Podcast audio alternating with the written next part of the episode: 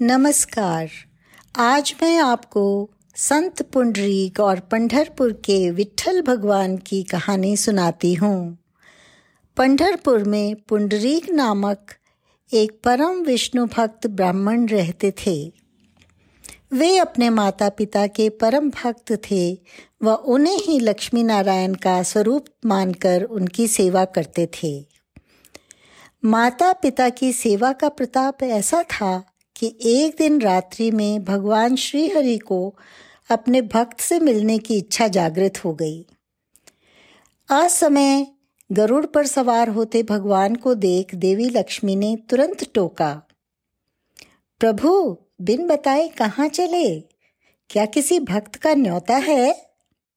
विष्णु जी मुस्कुराए, देवी, आज तो मैं बिना बुलाए ही जा रहा हूँ, कोई न्योता नहीं है। लक्ष्मी जी बोली, चलिए, मैं भी आपके साथ चलती हूँ। देखूँ तो सही कि जिनके दर्शन को सभी ऋषिगण, इंद्र आदि देवता, ब्रह्मा शिव भी ललायित रहते हैं, वे स्वयं किसके दर्शनों को आतुर हैं? आप रहने दें देवी, मैं तो स्वयं उनके यहाँ बिना बुलाया मेहमान बनकर जा रहा हूँ। फिर ये मेरे भक्त कुछ विचित्र से स्वभाव के हैं देवी? क्या जाने कुछ मान सम्मान भी करेंगे या नहीं? लक्ष्मी जी ने बड़ी उदारता दिखाई। कैसी बातें करते हैं भगवान? मैं भी तो उनके दर्शनों को ही जा रही हूँ। मान सम्मान कराने थोड़ा ना जा रही हूँ। पलक झपकते ही श्री लक्ष्मी जी और श्री नारायण जी पंढरपुर में पुंडरीक जी के घर पधारे। उस समय पुंडरीक जी अपने माता पिता को भोजन कराकर शयन करवा चुके थे और प्रेम से दोनों के पैर दबा रहे थे। इतने में उन्हें दरवाजे पर कुछ आहट सुनाई दी। पुंडरीक जी ने जो गर्दन घुमाई तो साक्षात लक्ष्मी नारायण के दर्शन प्राप्त किए। पर यह क्या? उसी क्षण उनके माता पिता ने करवट बदल ली। पुंडरीक जी पुनः उनके चरण दबाने में व्यस्त हो गए।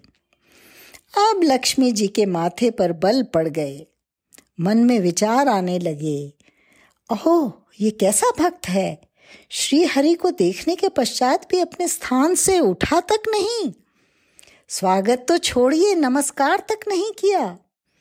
अरे, साधारण अतिथि भी आ जाए तो उसे ससम्मान बैठाया जाता है। इसके घर स्वयं श्री नारायण पधारे, व इसने प्रभु को आसन तक नहीं दिया। श्री नारायण लक्ष्मी के मनोभावों को समझ गए। जान गए कि इन्हें क्रोध आ रहा है।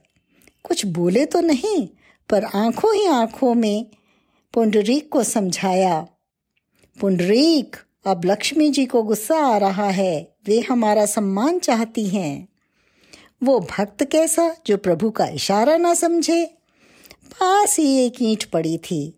पुंडरीक ने एक हाथ से ईंट उठाई और श्रीहरि की ओर फेंक दी। फिर बोले, प्रभु, आप इस आसन के ऊपर खड़े हो जाइए।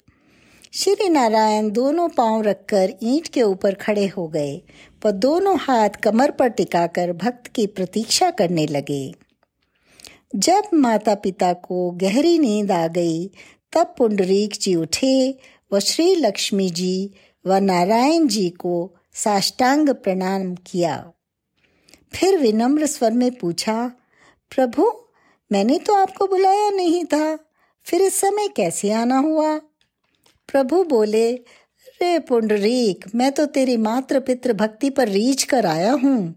पर तुम पहले देवी लक्ष्मी को ये तो समझाओ कि तुमने मेरा सम्मान क्यों ना किया? पुंडरीक जी ने हाथ जोड़कर कहा, प्रभु, मैं जानता था, यदि मैं माता पिता की सेवा छोड़कर आता तो आप उसी समय अंतर ध्यान हो जाते। मुस्कुराकर प्रभु बोले, पुंडरीक, मैं तुमसे बहुत प्रसन्न हुआ। कोई भी वर मांगो पुंडरीक जी बोले, प्रभु, मेरे माता पिता की सेवा से रीझ कर, जिस रूप में आपने मुझे दर्शन दिए हैं, उसी रूप में आप सब प्राणियों को दर्शन दीजिए। तथास्तु, श्री नारायण बोले, वह उसी समय मूर्ति रूप में बदल गए। उसी ईंट पर खड़े दोनों हाथों को कमर पर टिकाए श्री नारायण अपने भक्तों को उसी जगह, उसी रूप में दर्शन देते हैं। हर वर्ष देवशयनी एकादशी के दिन पंढरपुर में लाखों भक्त भगवान विठ्ठल की पूजा अर्चना के लिए एकत्रित होते हैं।